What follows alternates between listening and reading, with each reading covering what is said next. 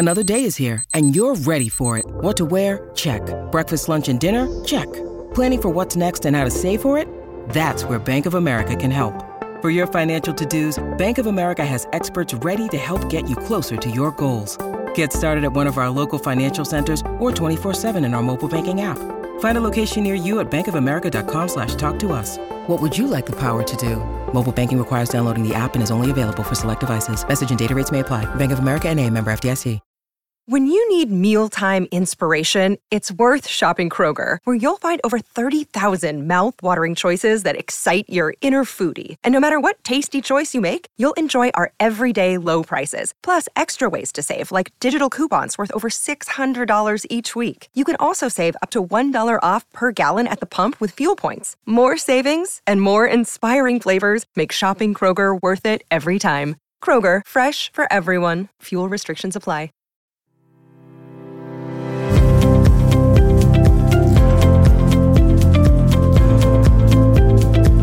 When you conjure up an idea of what strength looks like, would it be physical muscles you'd see?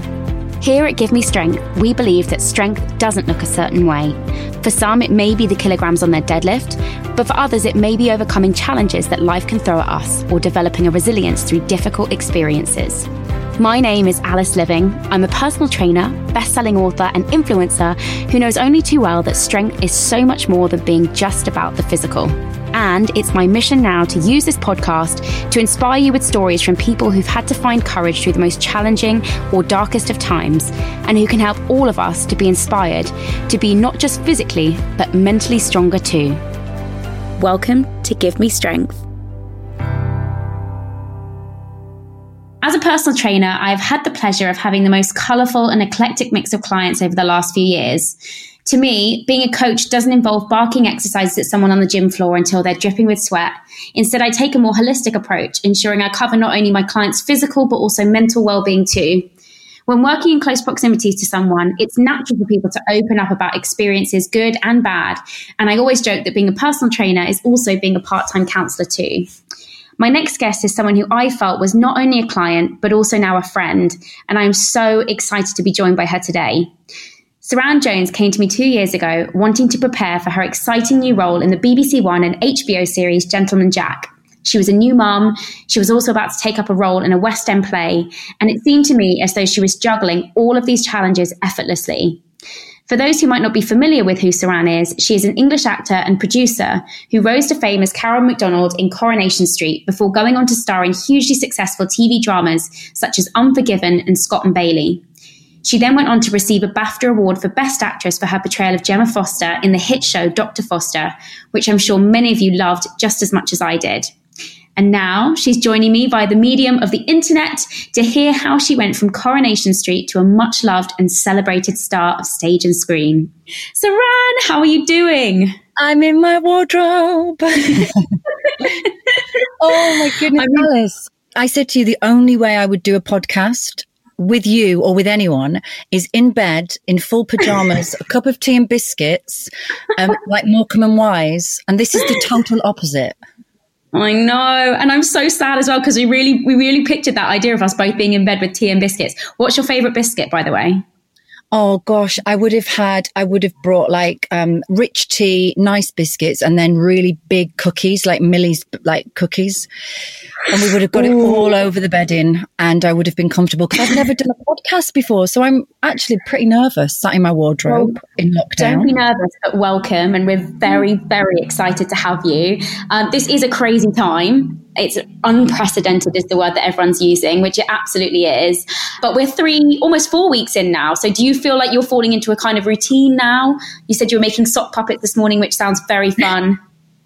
I, I overstretched myself this morning, I think. Um, I think it's difficult. Like, and this is, you know, for any mum, I've got a four year old, just four, and he is beautiful and wonderful and creative and imaginative, and he wants to play constantly. So I'm it's finding the balance between me being able to get my work done, um, my husband being able to get his work done, like, you know, like many parents. So yeah, this morning uh, we went down to the woods to get our exercise. Um, I had to be uh, in full Minnie Mouse character the whole time. and then we made sock puppets and we made marmite and cheese sausage rolls. So yeah, I, I, we need a routine. So we do do sc- like schoolwork and arts and crafts, and I make sure that mm. we do mm. that Monday to Friday. And then on the weekend, we open a shop down the bottom of the garden that Mr. Monkey runs. Um, oh. He's one of our company toys. Oh. And my son goes and buys a comic off him at the weekend. So we try, we're trying to differentiate, but it's weird. There are ups and downs and I, I, there are still days where I just stop and cry, and I, am very overwhelmed by how how long we'll be in this situation. But I think yeah. everyone everyone's doing that, you know? I was thinking though, this must be such a, like, for us adults, you can kind of, we understand, you know, as best as we can the situation that's going on. But I always think, and I have been thinking for children, it's just so unsettling because they don't quite really understand and everything's all a bit up in the air and mum and dad are both home or, you know, everyone's around a lot more than they were. And it must be really strange, you know, to suddenly, you know, we were talking about how they're now not going to nursery and seeing their friends. That's just such a strange thing for them to try and get their head around. And I really feel for them them. And as well, I think that as humans, you know, three, four weeks in, we are starting to feel the the loss of human contact and the, mm. the social need that we all have as humans. Mm. And I, and you know, on our walk, um, on our exercise, sometimes we see some of his nursery friends, and it's really difficult because obviously they can't go near each other. So we're, you know, yeah. we're like, "Oh, hi, bye, um, nice to see you. How you doing?" And then we're kind of off, and it must be strange. And when, when we all come to integrate again there'll be some issues to deal with, I think, as well as some mm. beautiful moments of us all just hugging each other. I'm going to come and mm. hug you. The biggest hug. I can't wait.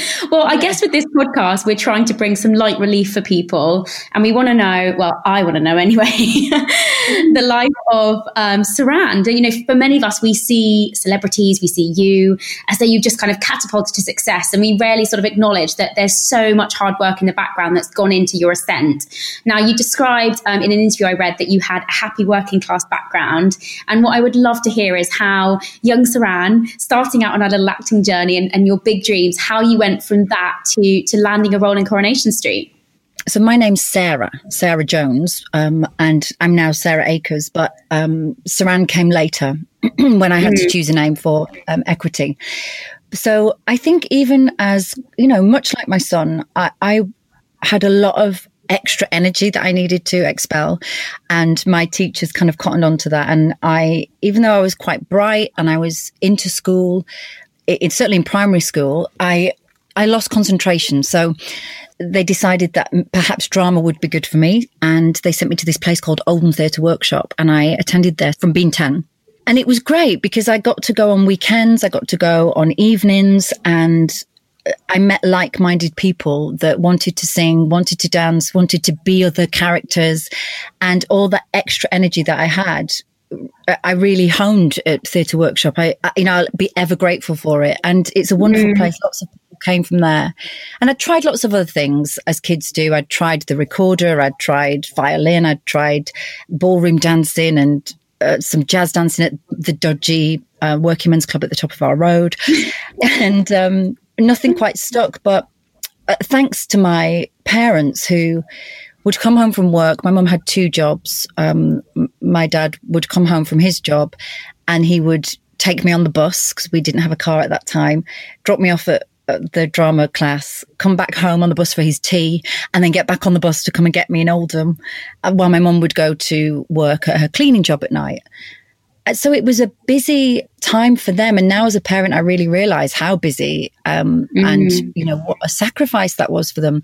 It was easier when we got a car but yeah, those those moments that I think about my dad, especially in the winter, schlogging uh, back and forth, and then coming back mm. for his mm. tea. And um, but yeah, that was that was my happy place, and I really found myself there.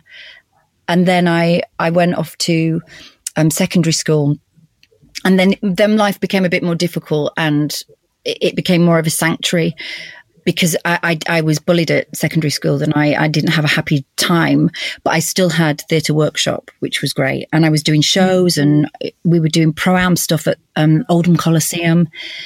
And I, I was doing like TV shows. There's um, a show called Wac 90 where I did an impression of Margaret Thatcher um, with Michaela Strachan. I think she was uh, a Carol Vorderman when I was like 11 or something. So I've been doing it for a long time, really. Yeah there's so much of that that I relate to.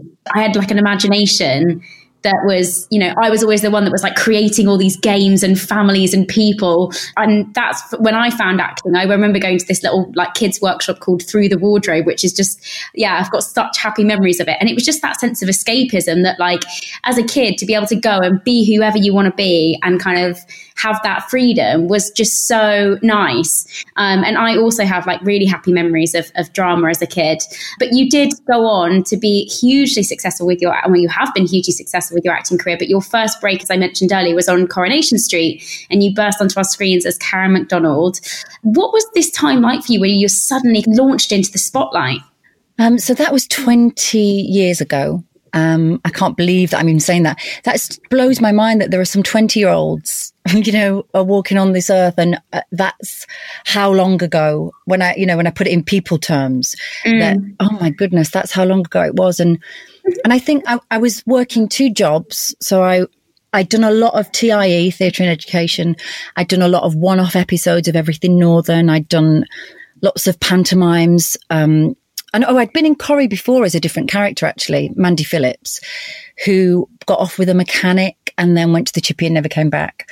And uh, when I got Karen McDonald, I think they'd they'd had their eye on me to use me as a different character, and he yeah, I was I was a really normal girl, as you say, very working class background, and I'd been to college and loved my BTEC National Diploma at Higginshaw College. Had a great time there. I'd just bought a Filofax and a car because I was working two barmaid jobs. And then Corrie came along and I got a three month contract. And my first couple of days, you know, I was suddenly on the set and it was so bizarre. It was just surreal because I knew that then it was going to go on for another three months and and then I got another contract for six months. And I think what happened, Alice, was, and we can come on to this a bit more, but at the time it was a lads Maggie, um, loaded and Maxim and oh God, what else was there? Um, you know, those kind of yeah, like very yeah, 90s, yeah. like yeah, um, bikini shop type things. Yeah. So it was actually the first few months was actually about me. I, I was whisked off to Barbados and put in a bikini, and this is so I, I'd been on one holiday to Spain with my mates um, mm. abroad. So it was like, wow, what is this? Um, and then I was, I got on Stars in Their Eyes because they wanted me to do a celebrity special on Stars in Their Eyes. And then they put me in another magazine with bra and knickers on. And, you know, they would kind of give you a glass of champagne to get you a little loose. And uh, it, it was kind of, that was more important than the storyline in a way. Mm. And I, I remember thinking, oh, I don't, it was fun at first, and then I thought, oh, I don't really, this isn't really what I signed up to. Then my storylines became heavier, and Karen became much more interesting, and I wanted to stop doing those lads mag things. Um, believe me, there's some dodgy photos out there. I think there's one in a diner where I've got ketchup and mustard squirting at, at, the camera. I don't know. Well, you sort of fed fed the narrative at the time that like this is really going to help your career. You know, if you get into a bikini, oh god, that's really going to elevate your status. That's really going to you know push you into into new kind of jobs and industry and you know put you more in the public eye. If I'm being honest, yeah, I do. I think that and, mm. you know, I don't think Coronation Street was alone in that. I think that all of the soaps used their girls in that way. I was never particularly, um, you know, I, I, didn't go to the gym. I didn't know about good eating habits. I, I hadn't really thought about my body up until that moment. So mm. I do think that suddenly you're asked to do all those things and it creates the narrative of, oh, if you're good looking or you're sexy, you know, there was the uh, sexiest female awards and all that kind of stuff at the soap awards. Mm. So yeah, th- I mean, those those seeds were planted in my head really early on, actually, until I became very aware that I was also winning acting awards and I was being used a lot, and my character was becoming popular. And then actually, the pull of that and the creativity became much more. But mm. thank God that I felt like that because there was no one there. The, the press office, there was no guardian for new young actors, and there was no media training. And I think there should be. I am I'm not sure that there is. Maybe there is now, but mm. it was quite a shock to go from the girl that I was to then this kind of young soap star. Well, I think as well, it's kind of the this a sign of the times that like women were just sexualized. That was something that if you were a, a, woman in the public eye, it was kind of expected of you that you would do those sorts of things.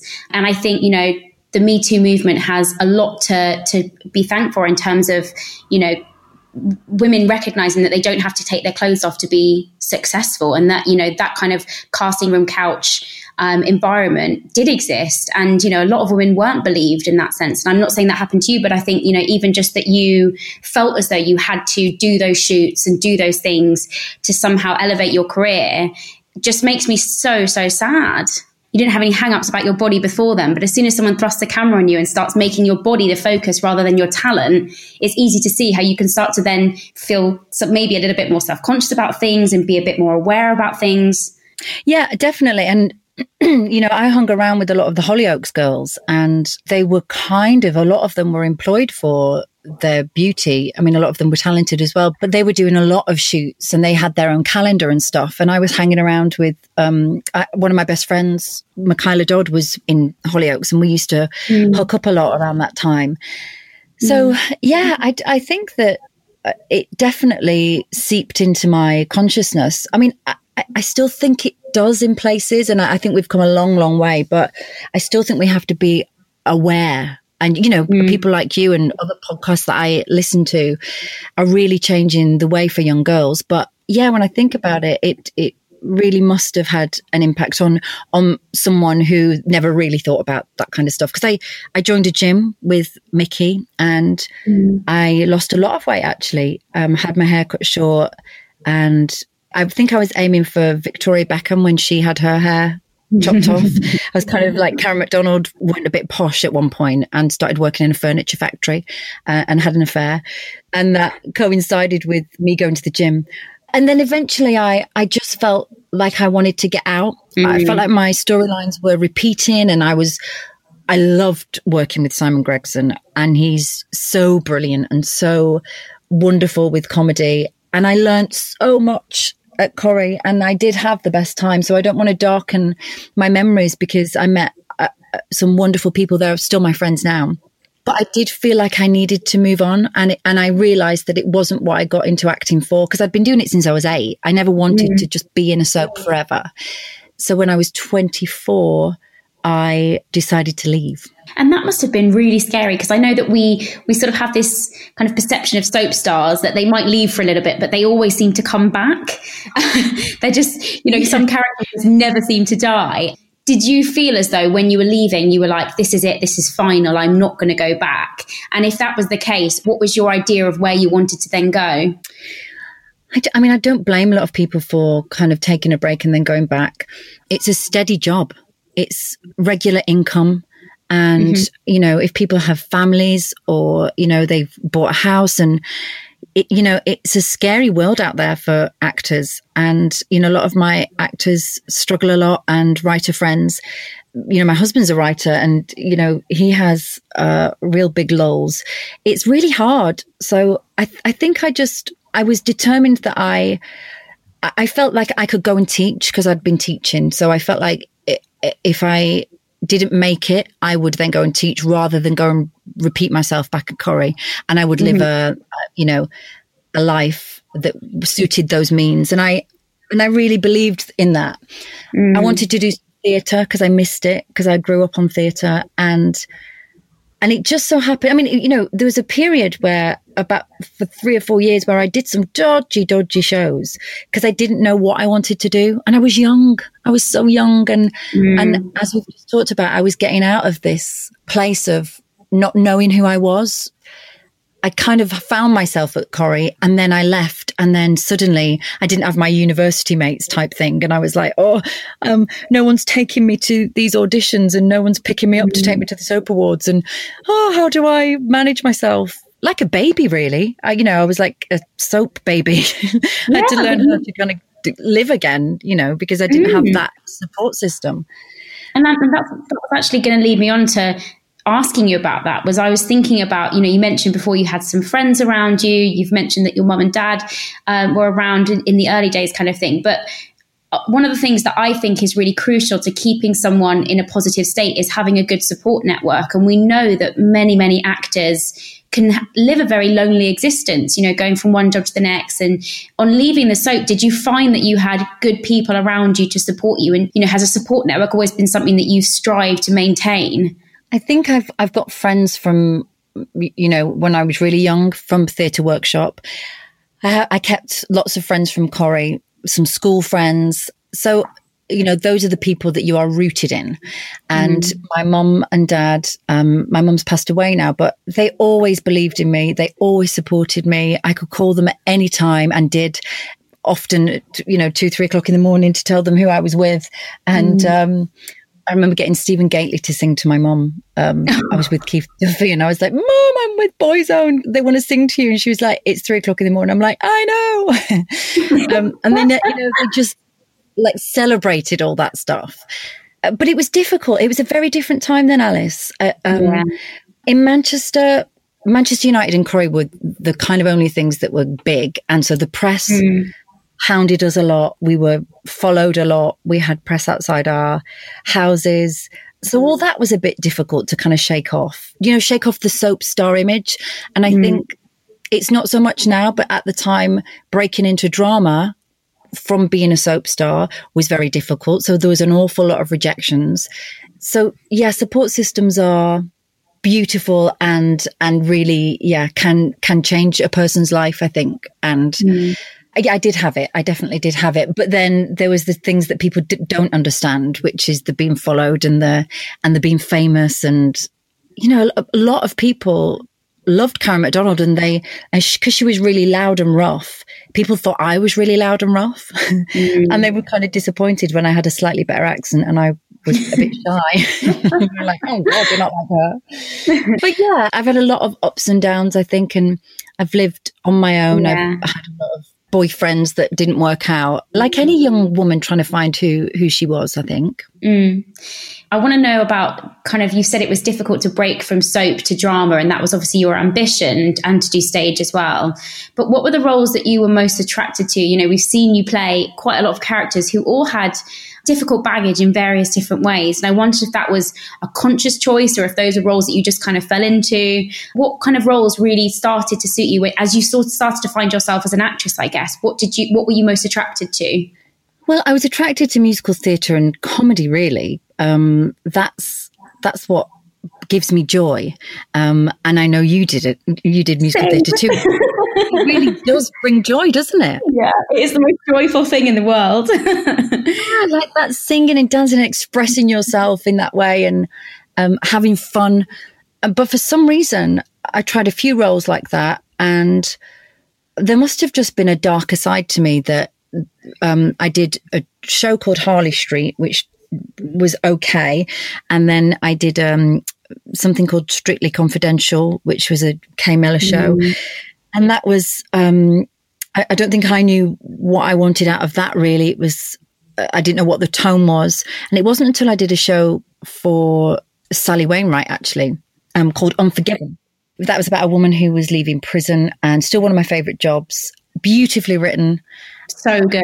I mean, Sally's writing is fantastic, but the character, it allowed me to really play into to my strengths, which was I wanted to immerse myself in a role and kind of become un- unrecognizable. And mm. I think I, that was the first time I felt like I had, like I felt, really felt like the character. Every day I'd go on set and I was Ruth. Mm. And then that was kind of picked up from the South Bank Awards. Um, and they nominated me for a breakthrough artist. And, you know, this is years after I'd been in the public eye and I was like, oh wow, now they now they're saying I'm breaking through. How interesting. But that's when I started to find myself. And I still think about that time and think, oh, so when you finally find who you are and what, and how you can celebrate your talents and connect with an audience, that's when you are truly breaking through to people. Mm.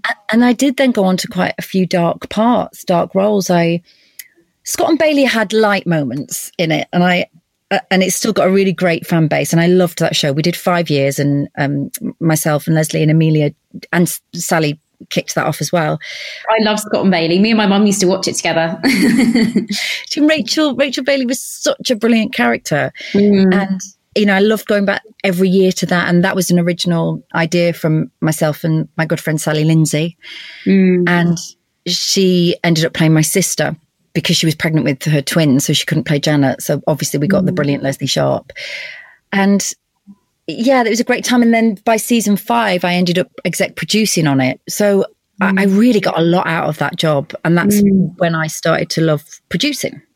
I think with that as well, it's interesting that you've recognized elements from each of those and been able to take those into the into the next job but i think what was really interesting with was what you said about um, unforgiven that it was the first time that you felt oh, I've really, really gotten into a role. And I think that just shows the growth of you as an actress, as a, as a person, you know, having done loads of amazing jobs before that, but it's only when in your, in ourselves when we recognize that feeling that we can start to say, oh, you know what, I'm actually okay at this. I'm doing all right. Yeah, and I think it was a, a time in my life where my mum had got quite sick. So my mum I had breast cancer in her mm. early 40s and then she had a slight breakdown and she um, had to go on antidepressants and she'd stopped work around that time and we were all pretty worried about her there was a lot of stuff brought into focus around that time.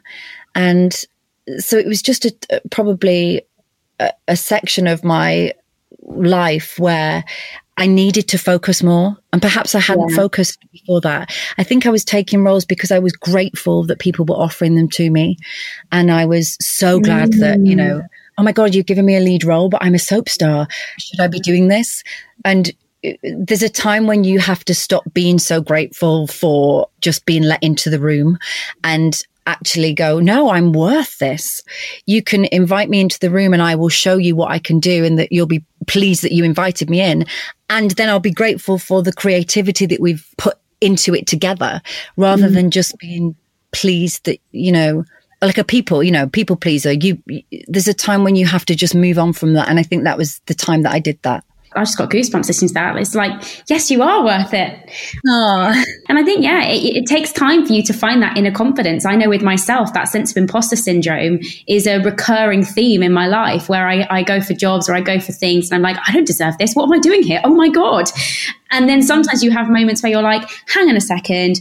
I've done all of these things and I, I deserve my spot, you know, and whatever on this thing just as much as anyone else. And and yeah i think you know it's a it's a constant battle for some people but it's amazing that you that you started to recognize your your worth and your value in that industry and that you really took ownership of that. And i think that's such an empowering thing that you know mm. we all strive for i guess in life if you if you have confidence in yourself and you believe in yourself and really it's a recipe that you know i read often on your instagram as well mm. Mm. people see it and then they just trust you to mm. bring the goods and then because they trust you to bring the goods it gives you more confidence and it, that's where the magic happens because everyone's starting to engage properly um, i mean don't get me wrong like you as, as well i have days where i'm like what am I doing? How am I even here? But if you didn't have those days, then you'd be a right arsehole. I think. Exactly. no, I agree. I agree. Now, Dr. Foster was one of the best bits of TV over the last 10 years, and you won a BAFTA for your role. Talking about seeing your value and, and taking ownership of your talent, that was a role that I thought you just shone like nothing else in. It was so special to watch and such a powerful piece of drama. What was it about Gemma Foster, the character that you played, that you were able to connect with and therefore play her so convincingly? I think by that point, I I'd started writing myself. I'd started producing. I was really picking my projects. I'd done a lot mm. of more theatre, so I was taking time out um, mm. and being quite choosy. I changed agents after Corrie, so you know we had really worked together on what kind of things we'd wanted to do. And Dr. Foster came along, and the script written by Mike Bartlett, who's predominantly a theatre writer, seemed so different. It was at the time when family projects, like stories about family or relationships, weren't very popular. Everything mm-hmm. was kind of like crime dramas and big aesthetics or bigger pieces. So this small mm-hmm. piece just about these two people uh, and written by a theatre writer seemed so on TV Yet mm. it was also very heightened. So the challenge was, how do I make this story ping? And also the challenge for Mike and the producers, because it was essentially just about a guy who had an affair. And, you know, and then that spanned through all the episodes. But what it did was it spoke to me in a way that I knew it would speak to a lot of other people. People either have a fear of being left or a fear of being cheated on or have been cheated on or know a story or rely so much on their relationship and their home and their families to bring them happiness that delving into a world where those things were blown apart was going to affect me and also the people that watched it. And I just believed that we could do that in a really interesting way. And Mike uh, had this idea that he wanted to play play it like Medea. So the whole point was that it was going to be this heightened roller coaster of a show. And it was just so different. And then after that, family dramas and dramas about relationships became really popular because I think it just spoke to people and they knew it. They liked thrillers and they liked big cop stories, but they couldn't relate to them in the way that they could Gemma Foster. Mm. She was just such an amazing character that I think all of us could sort of have some element of being able to relate to. And I just think that that whole storyline you're so right. Some of it was very sort of normal. You know, we know affairs happen. What's so special about this one? But at the same time, some of it was so heightened that you were on the edge of your seat thinking, oh my God. Um, and I just loved that kind of juxtaposition of those two things. I think it was, yeah, it was amazing. She did all the things that like you, you would want to do if you found out that your husband was cheating with a younger woman. She, mm. she didn't just think it, she did it. And I think that was the joy of the show as well. Mm. And, you know, she was bloody mental. Yeah as well as being gorgeous and, you know, and heartbreaking because her husband had had an affair and she believed mm. in this marriage. She was also quite mental and, and mm. people do love that. So however Mike did it, it, it really spoke to people. And, and then to get a BAFTA at the end of it, I just had a baby as well. So I, I was sat at home with an eight week old baby and a BAFTA and I was like, wow, this is a, mm. this is a cool moment. We'll be back after this.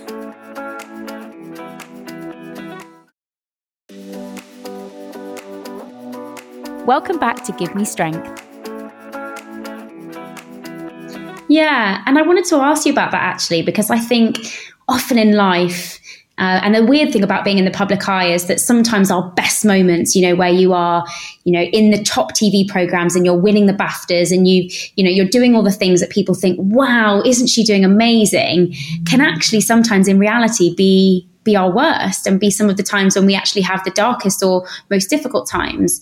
I've definitely experienced that and I and I wondered if there was ever times where you'd ever felt like this as though you sort of have to keep up a pretense that everything's really wonderful and that you're doing really well and you're being really successful when actually, you know, inside you might be like, hang on a second, oh, I don't feel quite right about this or or just have, you know, moments where you're actually in, in a state of a bit of darkness, but you can't sort of let that on.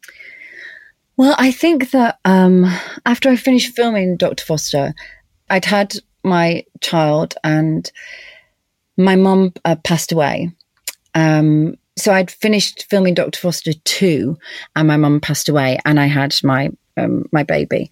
And around that time, uh, yeah, exactly what should have been like a high, a real high. I'd won a BAFTA. I was getting invited to, you know, bigger and better doors were opening and more opportunities were happening. I was married. Um, lots of changes had, had happened. And I'd gone back to work not long after I'd had my baby to a show where I was then working 14 hour days and trying to have my baby on set and I'd struggled breastfeeding and then we had to send my little one to nursery and that didn't really work out and it, yeah, there was a lot of stuff going on, and and I was listening to a podcast this morning actually on, on, my run about who you think you should be and who you want the public to think you are, who you want your, your friends to think you are. And it's a really difficult one to shake all that off and just be who you are. And I, and I don't think I was doing that at all at that time. Mm. I think I was really, really putting a face on and well, as you know, when we met, mm. things kind of took a turn for the worst after yeah. after all that. So it was probably bubbling up from then, actually. Yeah. Who did you think people wanted you to be? Um, I think maybe I've ha- always had, you know, the chip on my shoulder of having to prove myself again because because once you find yourself and once you like what I said before of like I started to have the confidence then when you get into the bigger better rooms or you get the BAFTA or you get mm. more opportunities and um you know more eyes are on you and you're thrust further into the public eye I think then more pressure comes on so then you have to fight through that bit to then decide who you are again and have the confidence again at the next level. Mm. And um, as well as being a young mom, well, not so young actually. They called me a geriatric mom at the time, so in yeah. my late thirties, and and a wife. You know, me and my husband met, and we were engaged after five months and married after mm. nine. So that's a whirlwind as well on top of everything. Yeah, and then yeah. to have my mom, who I rang three times a day, pass away. Mm and that kind of you know split our family up because my mom was kind of central to the family and i didn't see everybody as much. Um, i mean we're still all very close as close as we can be but i live in london now and they're all north. Mm. so i guess i just needed everyone to think that i was just coping and i was a great mom and still being the most productive actress i could be and producer mm. and you know everything. I i was trying to be everything. Yeah. When we met you were definitely doing that. You know, you were about to embark on filming Gentleman Jack. You were also doing a play in the West End every night, of which the subject matter was incredibly dark. You know, I kind of I started to sense that something maybe wasn't quite right, and you know, we had some moments together where I, you know, I desperately wanted to support you, but I didn't quite know how, and I was, you know, still in in my own sort of place as well two years ago. And I wondered if maybe you could explain in your own words what sort of happened during that period. So we, yeah, so Gentleman Jack was a project I really wanted to do. And when I heard that I was going to be doing that, we, we I had to put certain things in place. So I knew I was going to be living in Yorkshire for seven months of the year. And if it was successful, I'd be doing that again, which hopefully after lockdown um, and we get back to work, I will be going to Yorkshire. So mm. th- there was big changes kind of afoot anyway, which makes you, you know, with a, with a young child and, you know, a life you've already set up, you're like, okay, right, this is going to be what we're going to be doing for the next few years, hopefully. And I came to you. Um, so it was a play, Bryony Lavery's play called Frozen. It was in the West End. It was at the Haymarket Theatre. I'd already played there and loved the Haymarket. Smack bang in the West mm. End. I actually had a choice of what play to do, which still blows my mind that I chose Bryony's play. I mean, it's brilliant, but I always wanted to do a musical and it was so far away from what I thought I wanted to do because it was about a paedophile who killed my daughter. And uh, the premise is that I I get to meet him and we have a, a conversation about forgiveness and it's all monologues so it's just a, it was a very lonely play in the fact that i get to speak to just the audience and then I, I have one scene with the psychiatrist and one scene with the murderer. So i was doing that. I was also prepping for gentleman jack and i didn't know how strong i'd have to be. I wanted to change my body to be slightly more masculine around the shoulders. I didn't know if there was going to be nudity. So i came to you to say let's work on getting me uh, leaner and slightly more muscular because I, I, was playing a woman who is out every day, working with her hands, walking everywhere. So I, I knew there was a certain look I wanted to go for. Mm. However, I was getting up in the morning to play with my son really early. And then I'd go to rehearsals, get the tube over to rehearsals across the other side of town do a full day of rehearsals, just me and the director, because it was just monologues. So it was just me and him. My mm. character cried a lot when you saw the play. So my character cried a lot and was in trauma throughout the whole yeah. piece. Then I'd get home and I'd do a couple of French lessons and I'd come and see you at the gym uh, three times a week. Mm-hmm. And I was mm-hmm just overstretching myself. I was going to meet Sally to do rehearsals. We were working on the text. I was having to really go through all of the Anne Lister diaries because it's based on a, a, real woman who left five million words of a diary. So I was having to go through all these diaries to really embed the characters so that when I'd finished the play, I could then go off uh, with the knowledge that I knew what I was doing. And you know, I would come to you and I I cried on a running machine once. So no, uh, it was the it was the rowing machine. I remember it was the rowing machine. Yeah. It was because I was so tired and and I was trying to say to you, I need to fit this in because I want to be strong, but I'm doing too much and and at the time, I guess you had a different attitude as well. Um, you took me mm. into the yoga studio, I remember, and said, "Right, let's just sit down and calm down, and let's see what what's wrong, kind of underneath." You said to me, "You don't have to train today," and I was like, "No, but I do. I do have to train today." It, it was that not being able to let go of it, anything. Yeah, and I guess people didn't understand what I what I was going through because what I wasn't saying as well is I don't think I'm being the best mother and also I'm really sad that my mum died and I'm living this fucking trauma every night on stage mm. that's mm. really messing me up and I'm just knackered. Mm. And then I had a collapse because I wasn't listening to my body. Um, I had uh, hallucinations, which are called episodes, where I was started to see things because my body was shutting down. I'd done 90 shows. Um, there were big groups of people coming to the show uh, after to see me. And I had to stop them. So I was starting to say, could you come see me before the show for a cup of tea? Because I just, I was so tired. And the paps were hanging outside the theatre, taking photos of me leaving every night, which was really doing my head in. Because I was like, I'm not interested. Go away. I'm just literally want to get in my car.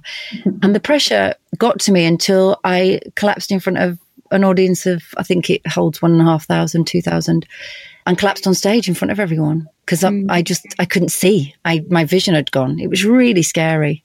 Mm. That's kind of how we met and like, I think, you know, you saying this is just the most incredibly brave thing. And I think often when we are going through something or we're experiencing something, it is so incredibly difficult to verbalize what we're feeling and to mm. even be able to articulate because often, and from what I felt like with you, you didn't even quite know what was going on. You know, sometimes our mind is doing one thing and we are trying to play catch up and discover what it is that it's trying to tell us or do. And it can be the most difficult and confusing thing. And actually, only in going through something, having to then deal with those issues and then be able to look back, are you able to sort of recognize what was going on?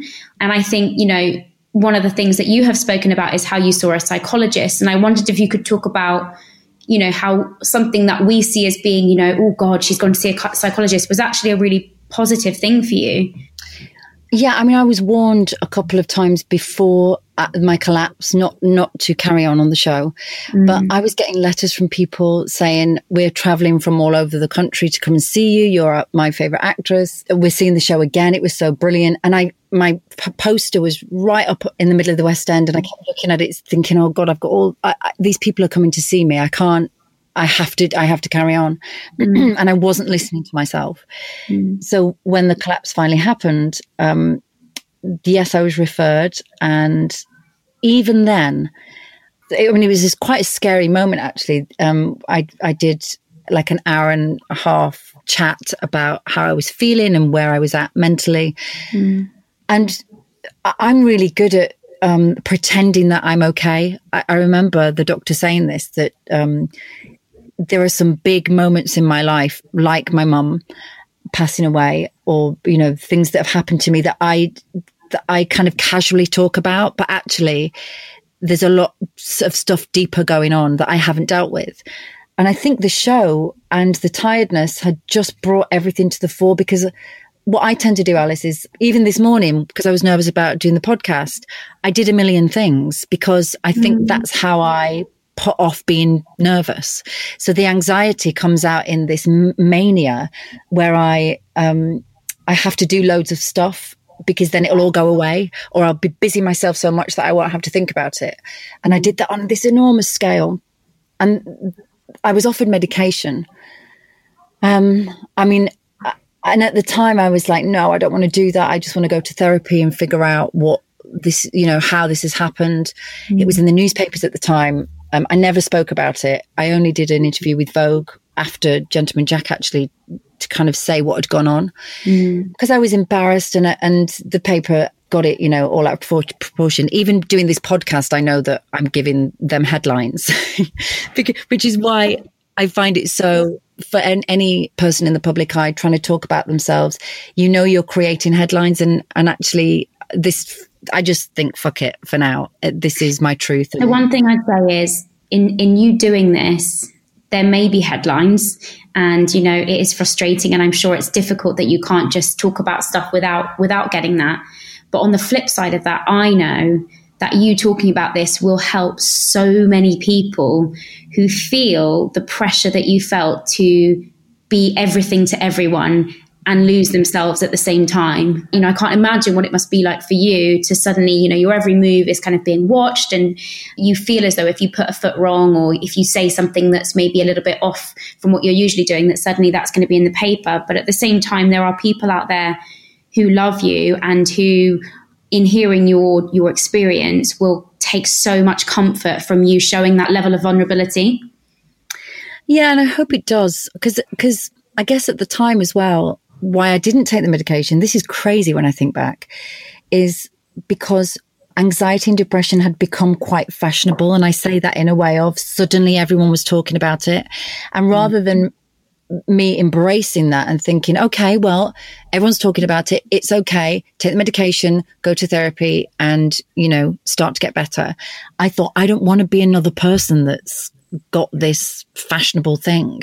Mm. Um, I don't want to be, I kind of kicked back against it. And so what happened was I, I went to therapy. I filmed the whole of Gentleman Jack. I got through and then I had another collapse after filming Gentleman Jack, and I went back to the doctors and I took the medication and I and I did it for a year, and then came off. You know when I felt like the time was right, mm. and because by that point I was not coping at all. Um, I wasn't sleeping, which is, as we all know, is just the worst thing. Mm. But Anne Lister really saved me as well because she is so positive and playing that character every day gave me a reason to get up and just push through. And the joy of playing that character really, you know, sustained me. And then, of course, when I stopped playing that character, then I had to deal with the fallout again. And and that's when yeah. my my husband and I said, okay, let's let's take this medication and and really take some time off to get better. Mm. And that's what I did and I'm so glad I did. And and you know, I just want to say to anyone else in this position, um, or who feels uh, like, I mean, now especially uh, now everyone knows what anxiety is because of being in lockdown and because of the unknown. I think everyone can understand it a bit more. Mm. But to to think that I thought oh, I don't want to be another person that's got this. It's just crazy. You have to listen to yourself. You have to listen to your body and your mind and take care of yourself because no one else is going to. But also, no matter how, you know, there are a lot of people talking about anxiety and depression, that doesn't mean that your experience of it isn't any less valid. I think that's really, really important. Everyone's experience is different and everyone's experience is valid. Yeah. And and that I think that's the thing is your anxiety and my anxiety are going to be different mm. and it's going to show itself in different ways. And that's why it's been hard for people to connect with it before now, I think, because you can't just say it's this symptom. It's yeah. very different for different people. Mm. And finding a balance is really, really hard, especially with social media and, and the pressure of, um, you know, to, to do everything really well it's brave when you take a step back and try and take stock. And this is a great time to be doing that now, mm. actually. That's what I wanted to ask you about is, you know, the last time we saw each other before recently, I didn't see you for a very, very long time, nor did I hear from you. And, you know, like that whole time in the back of my head, I was thinking, I hope Suranne's okay. I hope Suranne's okay. And I remember when I got this message from you to say, let's catch up, you know, and I remember coming, we, I came to meet you at BAFTA and you just were you were a different energy you know you had this inner light that maybe had gone out a little bit when i saw you before and you had to do the year off. You came off social media as well, if I'm right in saying. I did, um, yeah. Do you feel as though that was actually probably one of your bravest steps was, you know, when your career is going in one direction and everything's going up, up, up, up, up, to then have to say, hang on a second, this is all great, but I'm not okay. So I'm actually going to take a step back and have some time off. Do you feel like that was one of your maybe most difficult, but sort of bravest or boldest decisions? I think that I had no other choice. and I and I, wish that it didn't get to that. I wish it hadn't have got to that point. Um, and I hope it doesn't get to that point for so many people out there because I scared myself with what happened, those kind of two moments in time where I, you know, had real, like I just w- wasn't coping. So, um, but it was physical symptoms as well. And that's when it yeah. becomes terrifying, isn't it?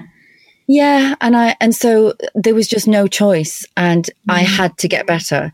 Mm. And I think that now I I will never let it get to a point where my body shuts down, or you know I get so anxious that I feel like I can't do stuff because I I need to learn now that th- those two moments in my life were um yeah they they were just I never want to go back there.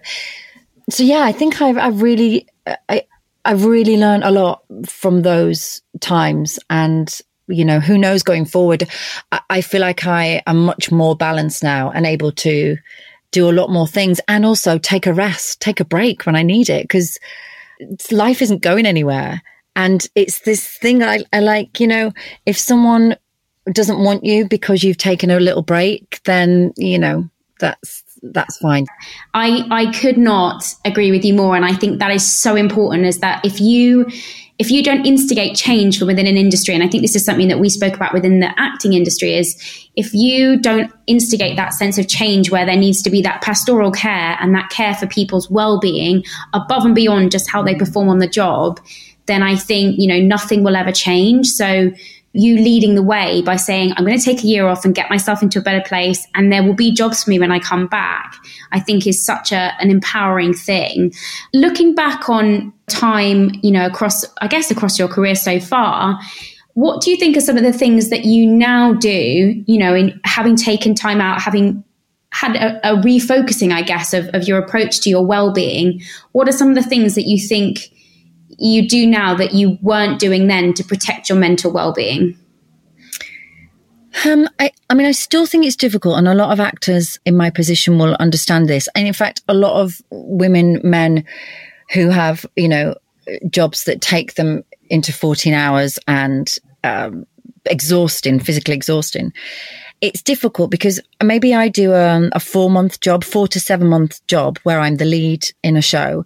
And for those four to seven months, I'll be working 14 hours. And then maybe I'll have a Saturday with my son and husband and then a Sunday morning. And then I'll either be traveling back to my work or I'll be learning lines. So I know that I have to look after myself within that bubble. That's mm-hmm. really, that's still a really hard thing to do. What I now do is when I don't work, I have to make up for the time that I couldn't look after myself as well as I wanted to. So even though I'll have massages or I'll do yoga and I meditate and I really try to rest on my rest days, even though that's hard with a four year old, I really try to take rest, rest days and my husband really encourages that. So it's it's kind of the times when I'm not working that I've learned that I don't have to do a million things, and I really want to because I've just my my monkey mind they call it don't they? Where it's just like oh you need to do stuff you need to do stuff. You haven't been in t- contact with that person you haven't seen your friends you haven't i have to slow it down. Mm. and i've learned how to do that now yeah, I think, you know, learning to say no is a very difficult thing to do, but so, so critical to our, to our well-being. You're now a producer as well on a lot of different things. Um, some of the stuff you're working on, um, and you have a lot of projects in the pipeline. As a producer, do you feel you come into it with the hindsight of, I need to look after my cast members and make sure that their well-being is, you know, really important to the running of the filming and the show? Yeah, and and I really try and look after young cast members as well. I really try to lead the way as a as a lead actress within the show. I think you set the tone. So I I try to look after the cast. I try to look after the crew um, mm. and make sure that everyone's been treated well. Mm. And yeah, as a producer, we've just we've bought the rights to um, Jane Couch's book, and we're we're taking our time on it. We're in development at the moment, but Jane has to have care because it's her story. So we're we're taking that into account much more than I guess I would have done had ha- having not gone through, you know, have, what I've been through. It yeah, it just gives you a duty of care of other people mm. that, that mm. you really invest in. I think, yeah. and I think it's so important to do. What are some of your non negotiables now when it comes to keeping yourself healthy? And I know healthy is different to everyone, but in your version of what a healthy life looks like to you, what are some of the things that are your non negotiables?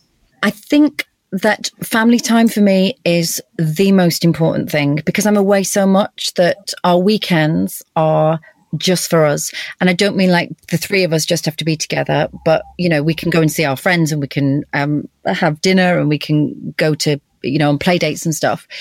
But we have to be together and anchored because those are the times when I feel most at peace and happiest when I'm just being Jesse from Toy Story or, you know, he's been Buzz Lightyear or I'm Minnie Mouse or whatever and my husband and I are sat on the sofa and reconnecting.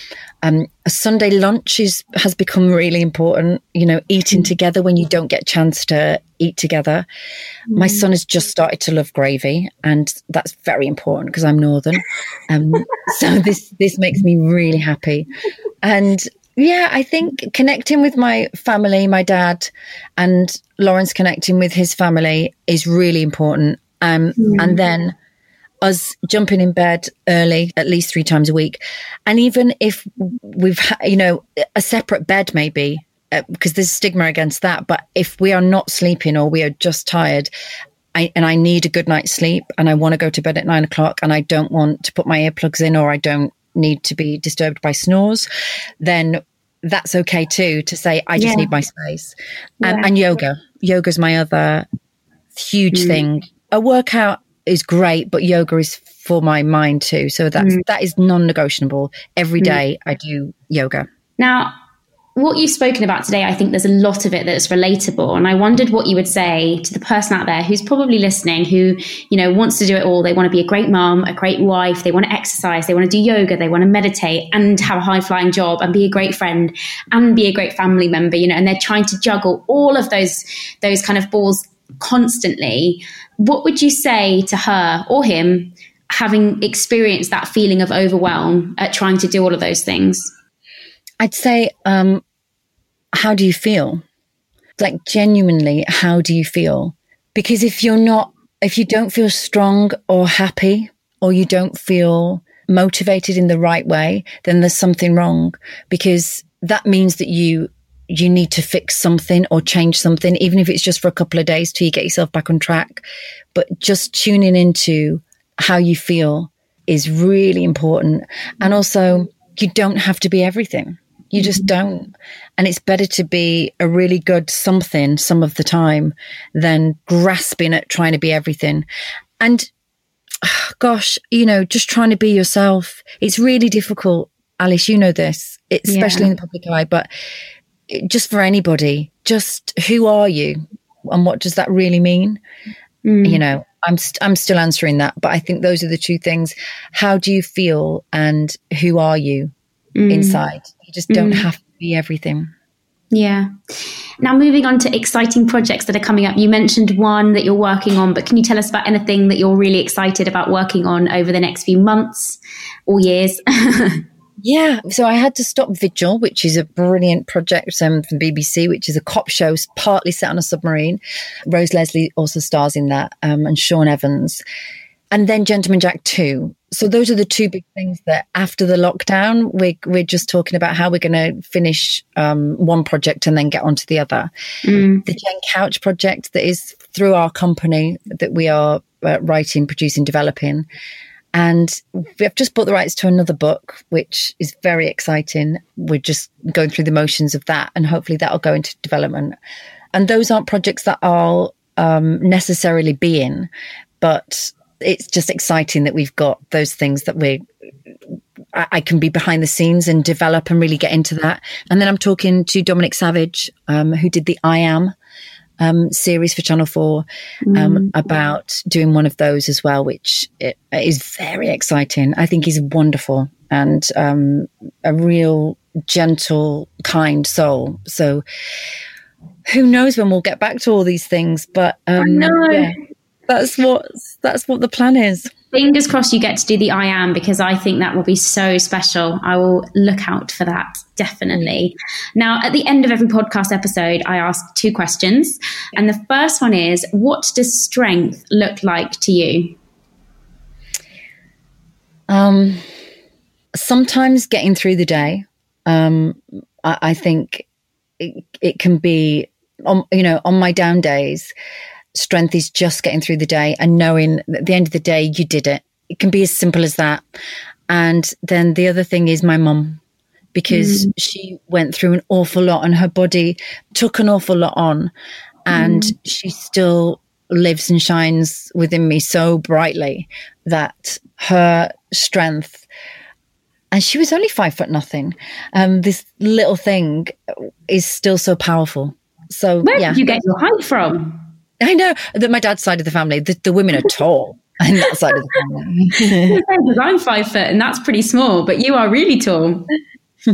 I love that answer, and I think she'll be so so proud of you if she she can see what you're up to now. So that is just really really special. And then my final question for you is: Who in your life demonstrates strength the most?